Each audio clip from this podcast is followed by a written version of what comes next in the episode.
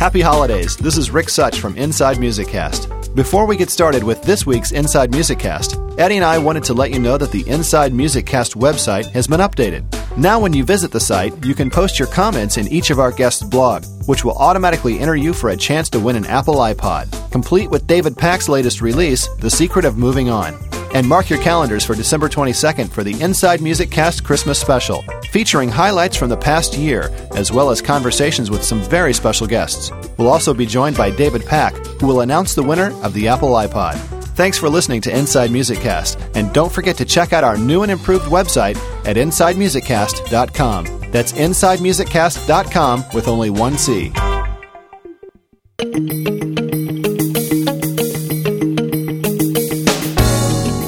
Taking you inside the world of music, this is Inside Music Cast with Rick Such and Eddie Cabello. On this episode, Inside Music Cast welcomes David Garfield. Welcome to Inside Music Cast, a podcast devoted to musicians, fans, and the people that make music happen. I'm Rick Such. And I'm Eddie Cabello. Welcome everybody from around the world. And as Rick mentioned, Inside Music Cast is devoted to bringing you candid interviews, news, and information with the musicians, fans, and people that make music happen. That's right. This is the podcast that goes beyond the pop star and features the talent behind the talent. So if you're ready, let's get started. Today's guest is one of the most talented and diverse musicians you'll find on the LA music scene. He's a musician, composer, a musical director, and has been the creative force behind many internationally acclaimed recordings. His discography reads like a who's who in the world of music. His mission statement, albeit a simple and accurate one, is I make music. What he left out is the fact that he makes great music. Inside Music Cast welcomes David Garfield. David, thanks for joining us. Hey, it's my pleasure. I want to go back to the mission statement. You're one of the few musicians that I know of that actually has a mission statement, which, like I said, is I make music. And that seems simple enough because we know that's what you do. But can you tell us a little about how and why you've incorporated this mission statement, or am I just overlooking the obvious? No, I'm glad you asked that question. Um, I became aware of the idea of having a mission statement, and after all these years of doing music and um, you know in various different ways, I became aware of you know the concept of a mission statement, and I I wrote up a whole big one, which is something like uh, my purpose or my main mission is to write, uh, record, and perform music uh, with other people for the enjoyment of other people, you know, uh, in the band and the audience, something like that, you know. And and I simplified it down to those. The simplest version of it is, you know, I make music. But see, I like to write it, and I like to record it, and I like to perform it. And it's also it's very much about not just having a good time with the other musicians and having a good time in the band, but it's a good time for all the people that come to listen to it as well. Well, you know, like in any business, having a mission statement is is critical. I, I have a business. I own a recording studio, and we have our mission statement, and we stick to it. You know, we have to remind ourselves about it every now and then about what our objective is with the business. But I think it's important, and why not a musician having one? Yeah, well, you know, it became very obvious to me that because because writing, performing, and recording are all very different aspects of the business, and mm-hmm. there's a lot of people that stick in one area. There's some people that just write, some people that just perform, uh, and some people that just record. And so, like live performance and recording are very different, you know. Mm-hmm. And um, I started out in live performance, and then I I was in L.A. back in the, uh, the late '70s, where there was a huge recording scene going on out here, and a lot of the great musicians were were drifting into just recording eh, as a career opportunity because it was a good working conditions and it, and it was also very good uh, pay and things like that. So a lot of the young talented musicians aspired to do recording work as a career as opposed to becoming performers. Mm-hmm. And then what happened was I stayed more into performing, but I always did a lot of recording, so I kind of had one foot in both worlds. And I, I started, a lot of the guys who were just recording guys used to like to come out and play and perform with me, like um, some of the studio musicians that, you know, you've probably seen on some of my records, mm-hmm. like Jeff Porcaro and yeah. uh, Carlos Vega, people like that. Which we'll, we'll be talking about those guys later. I've got some questions about them. They were primarily in the studio, but mm-hmm. but coming out and playing live was a big thrill. So yeah, those those there's many aspects to making music, but the thing I, that I emphasize is it's really about spreading some kind of good energy and, and joy to people. That's what that's what you get when you go to a good gig, isn't it? It, definitely. yeah, David, I've got a question for you. Do you feel that if there were more musicians and more composers and uh, more, um, you know, more talent out there that would, you know, look at this more as a as a, as a business, uh, you know, as to you know aligning what they really do and focus down into it. Do you think that has, you know, this is a hypothetical question. Would that give them more longevity in, in their career? Does it focus you any more than if you didn't, you know, that one afternoon list all those things that you wanted to do and, and hone it down to I make music because it sounds very simple, but it's rare, also very focused. Does that have anything to do with longevity of your career? I think it does. I mean, I think the one obstacle that we're all uh, running up against, uh, especially nowadays, is the the actual business side of the music business. Mm-hmm. You know, because I wish that we could get some of the business people to focus on I make music rather than I make money. You know, Yeah. because the focus, uh, you know, I have this theory that originally people started making music because they, 'cause they did it naturally and they liked it, and then people liked music, and then eventually it became a situation where it became lucrative. There was a business that went along with it, and then slowly over the years, the business thing has has really grown to the point where they want to control the music. You know, it's kind of gotten backwards Mm-hmm. uh, if you know what I'm saying, because a lot of the people in the music business are not thinking about, well, I want to spread and promote good music. They're, they don't need, they don't even care about that. no, music is a commodity to them. Yeah, and then they're looking, they're just looking for how can we make money, and I think it's really hurt the business. I mean, I remember I grew up in the '60s, and I remember when groups came on the scene, like in the rock era, like like Cream and Led Zeppelin Sure. and Jimi Hendrix, and they Janis Joplin, and they, those groups, the Doors, were all being creative, mm-hmm. and they were all none of them were commercial in any way. What happened was a lot of people caught on and really liked it, and then there became this large audience that that equaled a profit or equaled some kind of monetary side to the whole thing. Mm-hmm. And they weren't doing it because of that. They weren't doing it to do that. But what happened was, as more and more people caught on to the music, the sales got more and more, concert sales got more and more, and there became this monetary aspect to it. And so, unfortunately, I don't see so much creative new music out there. You know, people really trying to promote it. I don't see a lot of it. Mm-hmm, I see mm-hmm. some, but I don't see a whole lot of it. You know. You know, obviously, a lot of musicians are, I think, are catching on to the fact that labels and, and a lot of the big music promoters are, are doing just that. They're only giving you 10% of what you're worth or, or less sometimes. And I think, you know, with the internet, there's been some really creative and, and, and valuable ways for musicians to start sharing their music. But I think people are, with the internet, are trying to find ways to creatively make music and, and get it out there um, on their own. But it's difficult. I know it's difficult. Yeah, well, it is happening, and and um, there are some people out there. Um, one person that I've heard about that is uh, Ani DiFranco. She's started her own label and become very done her own music and become very big. And then the the big companies came to her, and she said she wasn't interested. She, she's just very comfortable with what she's doing. Right. Um, what's happened with me is that the music that I was started doing um, when I really started my groups back in the mid '70s was I was doing my my goal was to do like jazz and rock and funk, Latin music all mixed up. Yeah. Um, I had no interest in trying to recreate what the jazz greats had done in the 50s and 60s. They already did it, you know, Thelonious Monk, Miles Davis, John Coltrane. So I was trying to go to another, uh, just a new level. And uh, at the time I was doing my stuff, right around that time, uh, Jeff Lorber came out. Yeah. Same time he put out his first record, and I remember hearing it on the radio. And um, during that time, and another friends of mine, the Yellowjackets, they came out uh, with their first record, and there was like kind of like a small movement of musicians who were doing, you know, contemporary jazz with rock and funk uh, influences. But what happened was over the years, what I saw happen was uh, the jazz scene kind of polarized, and you had people that just stayed with traditional jazz, like the Marsalises and people like that. Mm-hmm. Kind of went, and a lot of the stations went with traditional jazz. Then you had the smooth jazz thing come out, yeah, which was kind of a watering down a little bit of the um, of the progressive jazz fusion that I was talking about. So what you ended up with was people in the middle, like myself or the Yellowjackets, that basically were in the middle. They weren't in a format, you know, and we kind of got left out. And um, I admire the Yellowjackets. They've stayed together for a long time, and yeah. they Yeah.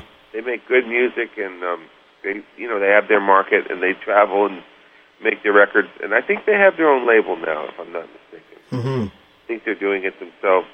But um, what happened for me was I had this whole label of of music. I had by that time I had done about I don't know 10, 11, 12 CDs, um, and I started looking for an American label to, to put it out. You know, try to take it to the next level. And what I found out was that I had kind of created my own little sound and my own little niche. So by kind of by default, I ended up having to make my own label, uh, just because it had its own identity. It didn't fit with anybody else's.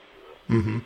So that's kind of how I ended up launching Creatchy Records, which was like in, in 1995. I put out, they actually released, manufactured my first title, Mm-hmm. for, and started getting into the, the whole side of distributing them to the public, you know, which is something I never dealt with before. Right. I'm glad you mentioned the name Creatchy because I wanted to ask you where that came from. Creatchy, everybody asks me that. Creatchy is short for creature. Okay. And when I was young and I came out here and uh, had a lot of hair and you know a big beard and you know young and wiry and uh, somewhat wild, and I kind of got the nickname the Creature. so eventually, over the years, it got softened down to Creatchy, and some people called me Creech. And so when I started my company. I decided to call it Creatchy Productions. That was boy, that was in '83, 1983. I started, and um, you know, I wanted to start a actual production company because I was doing musical projects for different people. You know, producing music and arranging music, and uh, so Creatchy uh, has stuck around all these years. Mm-hmm. And that's my website too, Creatchy.com. That's right. C R E A T C H Y. Let's let's go back a little earlier. Could you tell me about the earlier, uh, younger David Garfield? I mean, where when did you first start playing? I mean, talk about. Uh, I'm, I'm a keyboard player. I, you know, I've I learned when I was a kid and so forth, and through the years. But tell me a little bit of about where David Garfield really started. Where where are you from, and when did you first start uh, dabbling in uh, the interest of music? Well, I started piano lessons when I was little, Mm-hmm. and we were living uh, in St. Louis, Missouri, and then we moved to New York, New York area, actually a suburb of New York, and I took up the drums in the school band because they didn't have piano. The drums were my second instrument, and then as I got a little older, I got more interested in the drums with the rock and roll and and dance music, and I kind of mm-hmm. let go of the piano and really pursued drums for years. And when we moved back to St. Louis, Missouri, in 1970, and I was going to high school there, and at that time there was a lot of jazz rock bands. There was a new kind of phenomenon, Blood, Sweat, and Tears in Chicago, and Yeah. groups like that, and there was this blending of jazz and rock. And, um, and around that time, I got into the high school stage band, and I was still playing drums, and uh, started going around the clubs in St. Louis where I was living, and that's not that far from where you guys are. Mm-hmm. And I'm sure you have a similar kind of uh, scene there. And there were small clubs. Mm-hmm. There were musicians that had uh, come from the bebop and the jazz era, some great musicians. And I started to meet those guys and hang out with them. And I got interested more in the piano when I was getting back into, interested in jazz because the harmonies uh, really lent themselves to the melodies to piano. So around that time, I kind of started playing more and more piano, and then I, I had opportunities to start working with bands when I was 17, and uh, I started working as a keyboard player, and it just really clicked. So I decided to let go of the drums Hmm. and just uh, I bought a Fender Rhodes, and uh, I was working. I started working the next day, and uh, that's been the, the whole journey. I never did go to college. I just learned from the from the musicians and from playing. Yeah, so you learn basically with hey the charts and you know start playing and never really attended a formal school for keyboard. Just picked it up, had a knack for it, huh? Yeah, I was I was uh, coming from playing by ear and, Mhm. and playing from my heart, and I never was a you know a overly technical oriented player, and and I learned from the guys that had played with Miles Davis and uh, Clark Terry, a lot of the great St. Louis jazz musicians. So I had this great jazz schooling. Plus, we had great rhythm R and B bands, rhythm and blues bands in St. Louis, and bands with horns, and of course Ike and Tina had come out of there, and Yeah.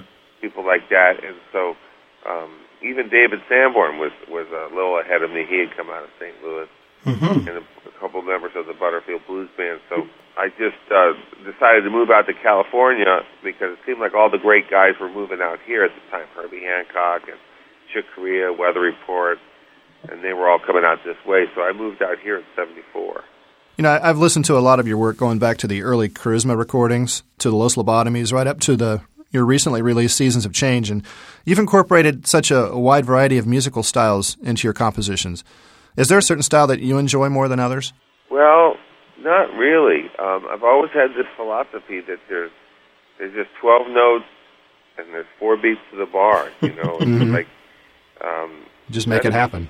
yeah. I mean, it's just to me, it's all about melodies and and forms and rhythms, and that's why um, early on I got interested in, in African rhythms and Caribbean rhythms, and um, you know, it's just to me, I like to have a, a diversity in the music. Like when I do a show, um, I, I like to have a a moment where it goes more into the Latin vibe, and another moment where it goes more into the rock vibe. Mm-hmm. Sure. I don't I don't really like to just do one style over and over and over. hmm Well, that's really apparent with Karizma, though, because that's that's a band that blends many different styles of music. You know, it's really the kind of diversity you don't find in a single group these days. You know, it, there have been over a, a dozen incarnations of Karizma since the band was formed back in '75. So, I guess it's not all that unfathomable to understand how Karizma has been diversified over the years. And uh, you're still together, obviously. It's been 30 years going strong. And who is Karizma today? Wow, that's such a great question. You know, we did um, a trip to Japan last year, which was our 30th year, and um, I ended up taking um, the core of the band, which was Lenny Castro, Larry Klimas, uh, Jimmy Johnson, myself. Mm-hmm. But um, both Michael Landau and Vinny Colaiuta weren't, weren't able to make the trip. So I found um, a couple new guys to come play with us.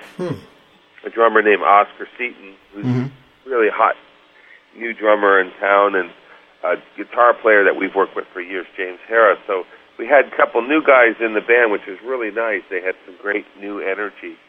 But um, I'm currently working on a, a new studio album. Oh, great.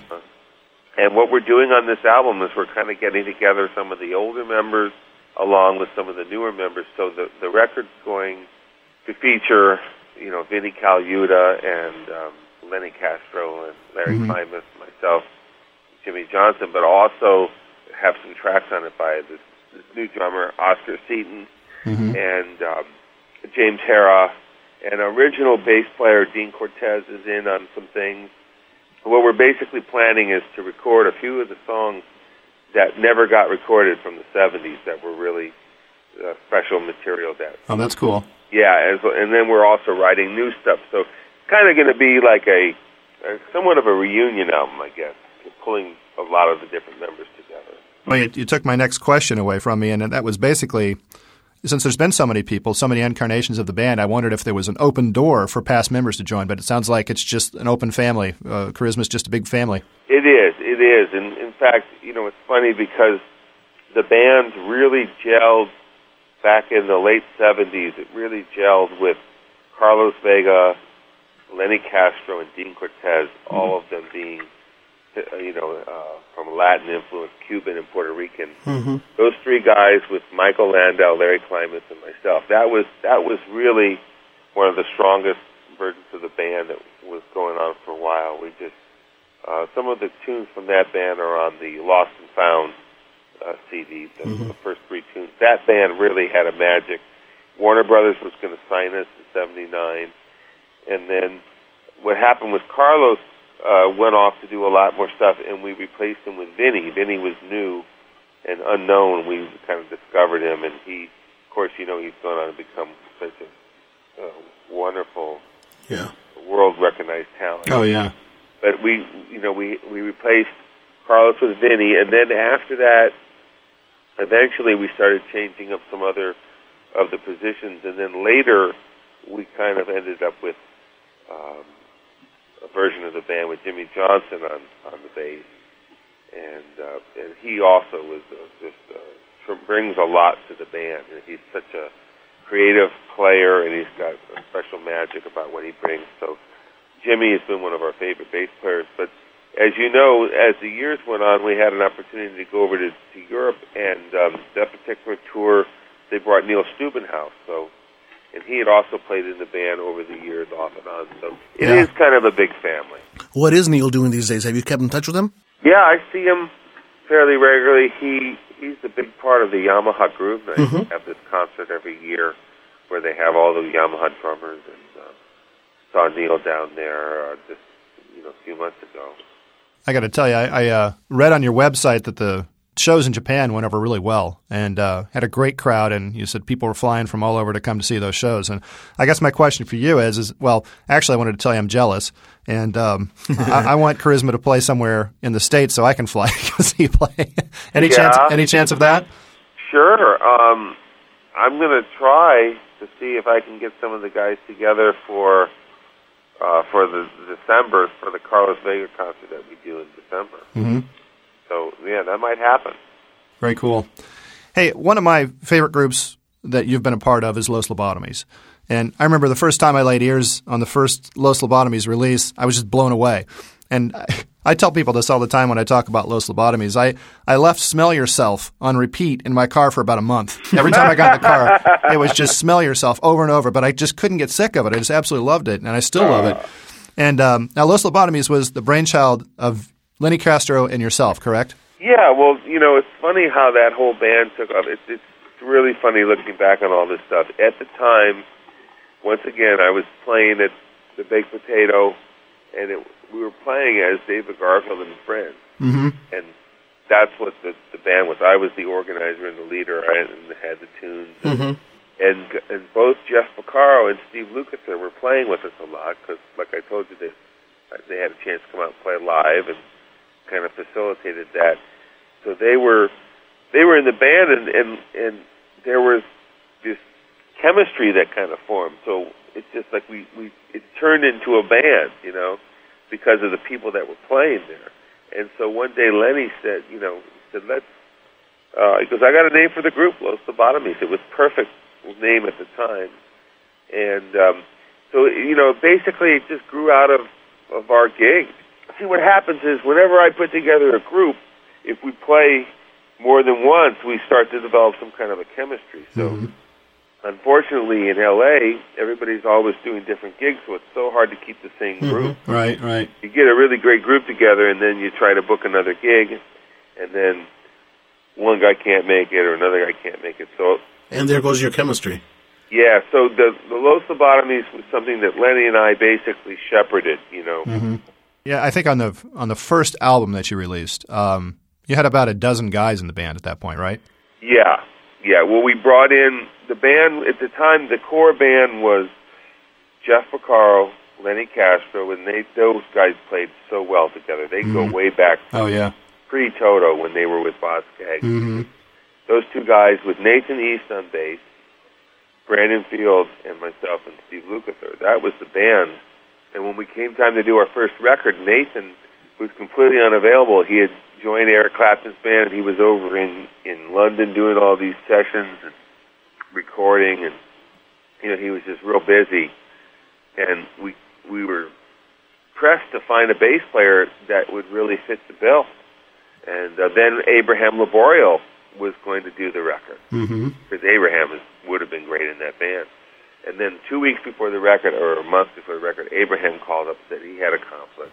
Jeez. So we were really scratching our heads, and we just needed the right bass player. So I, I started putting my thinking cap on and I thought, what about if we could get Will Lee to come out from New Oh York? yeah, yeah. He's a wonderful bass player. His energy was just right, and it turns out he was the bass player that was originally asked to be in Toto, That's right. Which I didn't even know that. I had heard that somewhere, but I never knew if I never had confirmed that. Oh yeah, no, that's definitely the truth. And they had asked him to come out and join Toto in the beginning. hmm But um, at any rate, so we we called Will and we were able to bring him out. It just worked out perfectly. He had like a break from the Letterman show, and um, and the chemistry with him and Jeff was just awesome. Hey, he's he's still doing the Letterman show, isn't he? Yes, he Yeah. still is. and they've been doing that forever. And so what what it is is um, we did the record, but we brought in both Vinny and Carlos, you know, to augment Jeff on the record hmm because they were both the guys that would sub for Jeff when Jeff couldn't make it. You know. Well, you know, speaking of Jeff, you know, I've I've listened to Jeff's work for many years. You know, prior to Los Lobotomys, and this was the this album was the first time that I I really experienced Jeff just letting loose. I mean, we all knew he had an incredible group, but this was like grooving beyond. You know, Yeah. Oh yeah. It was just incredible. It, what's the current status of of the band? I mean, I understand you have Chad Wackerman on drums now. The last, yeah, the last tour we did um, went back to some of the original music, and we brought Brandon back and Lenny and myself, hmm and then Chad took the place on drums. And um, the uh, the thing right now is we're planning a new Los Lobotomys record, and we're going to go a kind of a different direction this time, is because over the years, you know, we've done so much with Steve Lukather, we've decided this time to do a record with all different guitar players. Like Mhm. we're going to do kind of like a every song is going to have a, a very featured guest guitar player. Okay. It's kind of gone a different direction. Um, we did a period of the band where it became very, very much dominated by Luke. And um, when we did the second record, The Candyman, Right. and we got into writing a lot of material with Steve, and he was singing, and we he brought Simon Phillips in, and then he cut down the band and eliminated the sax, and eliminated the percussion. hmm And see, for me, the, the sax always gave it the jazz thing, and the percussion always gave it the Latin thing, and the Right. guitar always gave it the rock thing. So Mhm. it got a little bit very focused, more of a rock fusion kind of a group for those few years, and then Steve has kind of moved on with some different projects of his own, so it seemed like the natural thing to do to bring in some different guitar players. So we, we've got a really special record planned for Los Lobotomys now, which is it's going to be really off the charts when we get it done. Um, we're kind of writing music for it now, but we plan to have it's kind of going to be like a who's who of guitar players. That's great. Are you planning that to uh, maybe culminate? That is the recording towards the end of the year, or what? Uh, what kind of time frame are you guys on? Well, the way it's working, I think it's probably going to take even longer because we're we're I'm a little bit more into the Karizma project now, Mm-hmm. and um, um, so for the Los Bobbies, we're still in the writing stages. But we've got the concept, and we're writing, and so once we get the material, then we'll start recording. Yeah. I want to switch gears and, and I wanted to talk to you about um, the tribute album that you put together for Jeff Porcaro back in '97, and you know that has to be one of the most elaborate tribute albums ever. You know, and miraculously you gathered 80 or so top flight musicians to perform on this tribute uh, to the late Toto drummer, such as and I'm going to list a few people like Don Henley and Michael McDonald, Richard Marx, Bill Champlin, David Pack, Vinnie Colaiuta, Steve Gadd, Eddie Van Halen, and all the Toto guys, and the list goes on. This must have been a, a full time gig in itself, just coordinating such an effort. I mean, how long did this project take to create from start to finish? Wow. Well, there was there was a lot of meetings and planning going on for a while before we started, but once I started recording, I think I did the first session in April of '96, Mm-hmm. and I think we finally finished mixing maybe in in August or September, and you know finished it up uh, by October. I I just yeah I did work on it pretty much full time, uh, and, and uh, organized. We thought the best way to do a tribute to Jeff would be to have uh, be about the drummers, you know, and the, and the different tunes and grooves. And so, kind of picked out a kind of list of wish list of drummers and started talking to them and Mhm. planning the logistics. Yeah, that was really a thrill. What a thrill to have done that project. Well, you know, Jeff was loved and respected by so many, you know, inside and outside the business. And I would imagine that the recording sessions, you know, these gathering of friends and colleagues must have been like a, a big family reunion of sorts. It was. It, it absolutely was. There were some amazing just amazing uh, moments of storytelling and hanging, and it was really something else. Mm-hmm. Uh, you've recently re-released uh, this tribute to Jeff CD. What's what's different about this release, and why did you decide to re-release it? Well, you know, what happens is when you make records, they're almost like little they're children. They you know they, they have a life of their own. You put them out. There's mm-hmm. a lot of buzz when you first put it out, and then a few years go by, and then they kind of get forgotten. And um, the the tribute CD did its most of its activity, you know, in 1997, 98, and then um, what happened was the the release on it in the states expired, so I was going to re-release it, and I said, well because you want the records to be available to people that come along that weren't familiar with it before, you know. Right. I mean, look at a record like Kind of Blue, Miles Davis. That was done in the, you know, back in the early '60s, and it's still available. People mm-hmm. are still getting turned on to it. So once these records are out for a while, they they still have to be con- maintained. And I decided when I put it back out, rather than just keep it exactly the same, there was a couple of things we wanted to change kind of um, refresh it. And one of the things was that when I did the tribute to Jeff record, the Let's Stay Together became popular on the radio. So I was doing the shows. I needed a vocalist to sing the song, and I found Alex Ligertwood, who's become like a very close partner of mine, vocalist from Santana and Brian Auger and mm-hmm. Average White Band. And so Alex started singing with us, and we started working out vocal versions of some of the songs on the record that were done instrumentally, like Lowdown and Babylon Sisters. Right. Those songs were done instrumentally on the record. Well, we started having this live show where the vocals on those songs really added to it. So I decided when I redid the record to add the vocals to those versions, to mm-hmm. make them vocal. Oh, that's cool. Yeah, it was really nice because what it does is kind of reflects what we do in our shows. But the other thing was we could add more songs to the record because when we did it back then, you could only have 70. 74 minutes? Yeah, exactly. Right. So we added a couple more things to it. And um, also, one other thing was the great guitar player from Steely Dan, Denny Diaz. Oh, yeah. His guitar solo got mixed out on the first record. And so when we put out the second version, I put his guitar solo in. Oh, very cool. Very cool. Yeah, that was, and, you know, that was just something we wanted to do.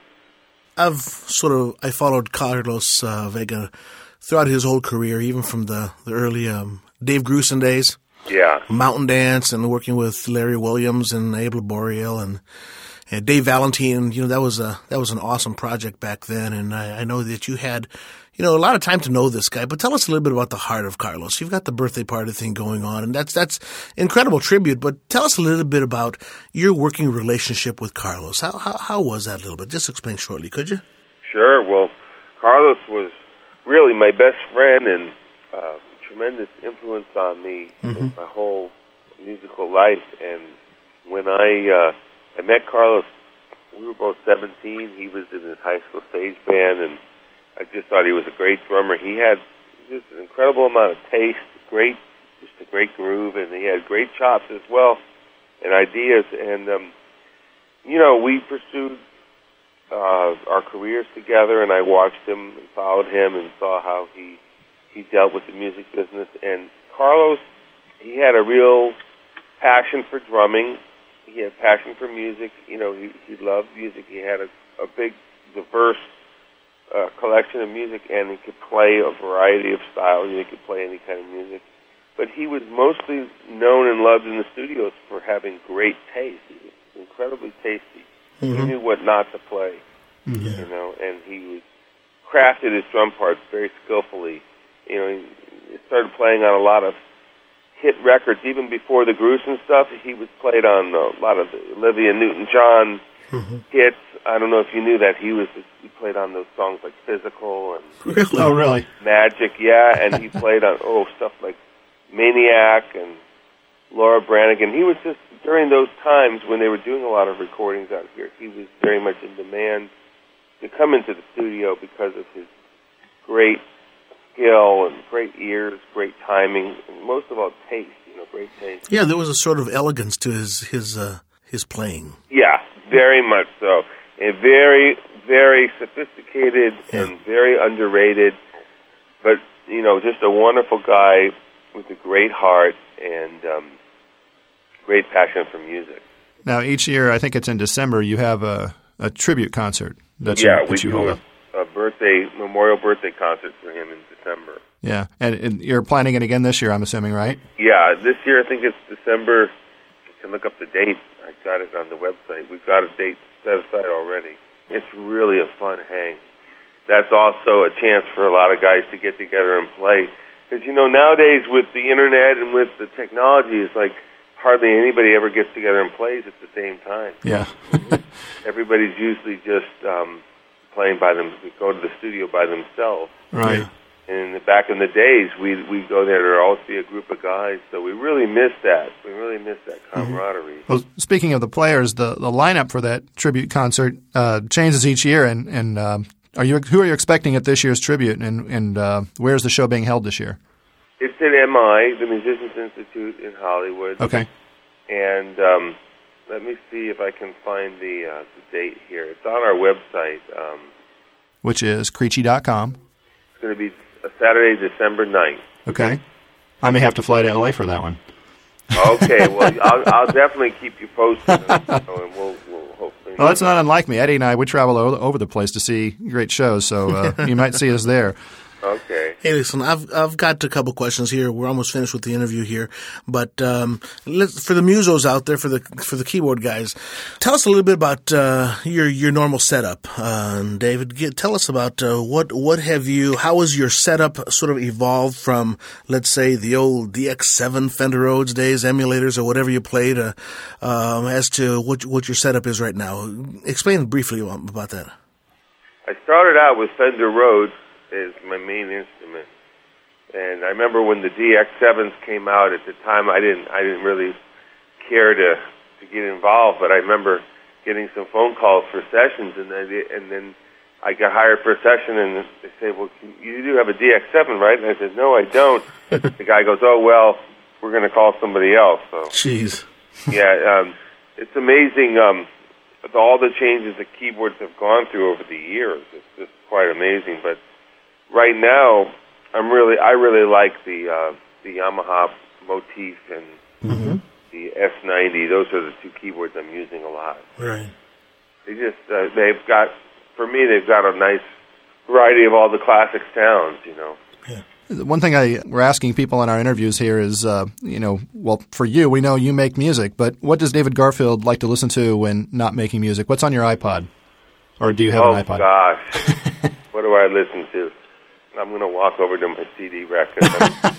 I just, I, I like so much different stuff. Right now, believe it or not, one of my favorite records is David Gilmour. He's got a new record out. Um, you, are you familiar with him? Oh yeah, from Pink Floyd. Yeah, he's got a great, a great CD out. It's kind of a, a good example of what I like about music. It's called On an Island, and I also got recently. These are some things I just got. The New Orleans Social Club. That's awesome. Got Really? Dr. John and Oh really? Neville. Yeah, it's the thing they did for Katrina. Okay. Wonderful. Uh, New Orleans Social Club. And I, I got Larry Goldings' new record, which is cool. I, I, it's not. It's not. I don't like it as much as the others. Um, uh, Sergio Mendes' new record is nice. I That's still very have nice. stuff out here like um, Magical Mystery Tour, The Beatles, uh, Herbie Hancock Flood, Donald Fagen, Morph the Cat. Oh yeah. Have you had a chance to see Donald in concert? No, I missed it. Really? That was uh, me and Rick was saw that in Chicago just recently. How was And, it? uh, It was it's phenomenal. Oh, it was it was incredible. I think you had my friend Freddie Washington playing bass. Well, David Garfield, thank you so much for joining us on this episode of Inside Music Cast. Hey, thank you. For more information about David, check out his website at creatchy.com. That's C R E A T C H Y.com or uh, davidgarfield.com. For Eddie Cabello, I'm Rick Such. Thanks for listening and stay subscribed to Inside Music Cast. See you next time. Special thanks to David Garfield for joining us on this episode of Inside Music Cast. Our goal is to bring you a new podcast once every other week, so be sure to check your podcast downloads for the next episode of Inside Music Cast. If you have a question or a suggestion for the show, please drop us an email at input at insidemusiccast.com. That's input at insidemusiccast.com with one C. For Eddie Cabello, I'm Rick Such. Stay subscribed to Inside Music Cast, and we'll see you next time. Thanks for downloading Inside Music Cast, the podcast devoted to the musicians, fans, and the people who make the music business happen. Your subscription is appreciated, so be sure to check your podcatcher for our next episode. You can also visit InsideMusicCast.com for additional content. If you'd like to contact us via email, the address is input at InsideMusicCast.com.